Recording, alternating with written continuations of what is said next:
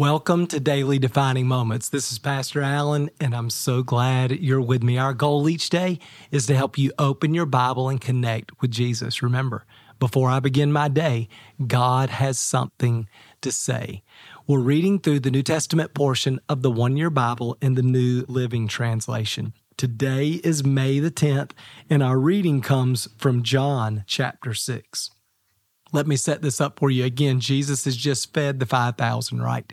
The next day, a big crowd comes. They show up. They're ready to eat. Here's what Jesus says to him beginning in verse 26. Jesus said, I tell you the truth.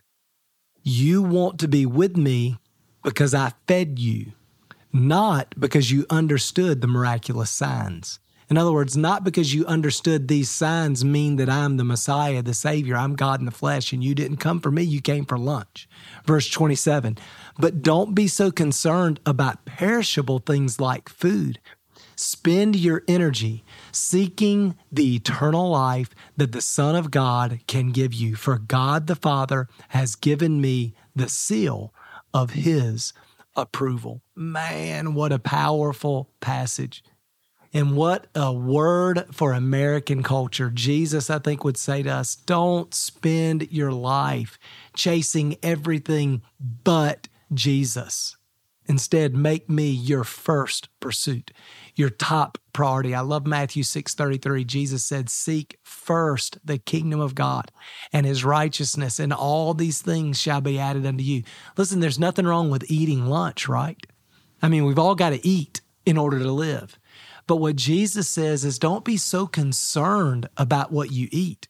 In Matthew chapter 6, Jesus says, Don't be so concerned about what you wear. I think Jesus would say, Don't be so concerned about all of these different things that are fighting for our attention, fighting for our allegiance, fighting for our money, fighting for our time, right? Instead, make sure that Jesus is your first pursuit. If I could help everybody settle this one issue, it would change the world. See, I'm convinced most of our frustration, most of our brokenness, most of our pain, most of our dissatisfaction, it comes from trying to find life, trying to find the kingdom, trying to find God in the world and the things of the world. It's not that those things are bad. Again, it's not that food is bad. Certainly, clothing is not bad. Please keep wearing it, right? That's not the problem. The problem is when we think those things can satisfy the deepest longing and cravings of our heart. Only Jesus can do that. And Jesus understands that. So he's trying to help people to understand listen, if you come get a miracle, but you miss the Messiah, then you'll spend eternity separated from me. If you come to get lunch, but you miss the Messiah, you're going to be hungry again in four hours and you've missed me.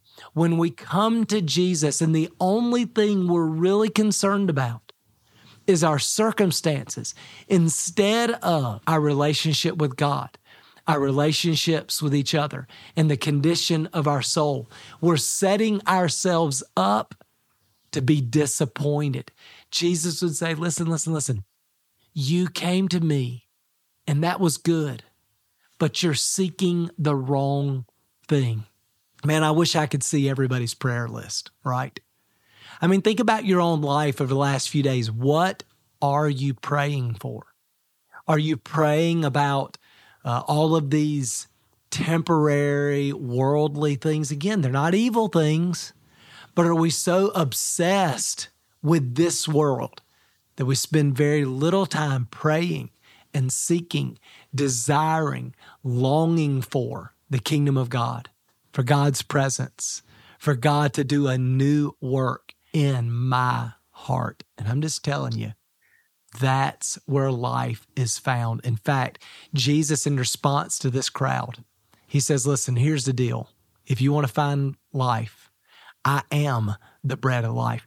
You don't need lunch. What you need is me. So if you want to be with me, you've got to eat my flesh and drink my blood, which really kind of weirded everybody out and everybody left. And what Jesus was saying is, listen, you don't need lunch, you need me. And then he turns to his disciples and he said, Are you going to leave too? And here's what Peter says listen, he says, Where else can we go? For you have the words of life. What Peter had discovered is that everything his heart longed for, it would be found in Jesus. And the same thing is true for you. Let's seek first the kingdom of God and his righteousness and trust that if we will, he'll take care of lunch. He'll take care of our clothing. He'll take care of our bills. He'll help us to navigate all of these other things. Now, He's not going to just do it for us, right? We don't sit in a recliner and pray and people start knocking on our door and just bringing us everything. But what does happen is as we seek God, God helps us to navigate through life and make decisions and find our way and take care of our family and build the kingdom and invest in others, right? All of that flows out of our connection with Jesus. So that's what Jesus would say is listen, stop giving all of your time begging me to fix some temporary issue in your life. Instead, let's focus on me and the condition of your heart. And you know what I found in my own life is that when God is given the freedom, when I invite God to deal with the issues in my heart, then my circumstances usually change. Man, let's get that order right. Let's make Jesus our first, our most passionate pursuit. Let me pray for you, Father. God, we live in a world, especially in American culture, with so much prosperity and opportunity. And God, we have so much that often we miss our need for you. Sometimes we are just obsessed with the next thing. So many times our prayers are all about our stuff and our circumstances and have very little to do with our relationship with you and the condition of our hearts and our relationships. And so, God, we just pray that you would be our first pursuit, that we would long for you and pursue you every day, that we would discover in you, in our silence and solitude, in the word and in worship and prayer, in our time with you, God, we would find what our hearts desire. You are the bread of life. You have come down from the Father. God to satisfy our every need. Lord, help us to make that discovery. In Jesus' name we pray. Amen. Well, thanks again for being with me today. Hope you have a great day. Remember, before I begin my day, God has something to say. We'll see you again tomorrow.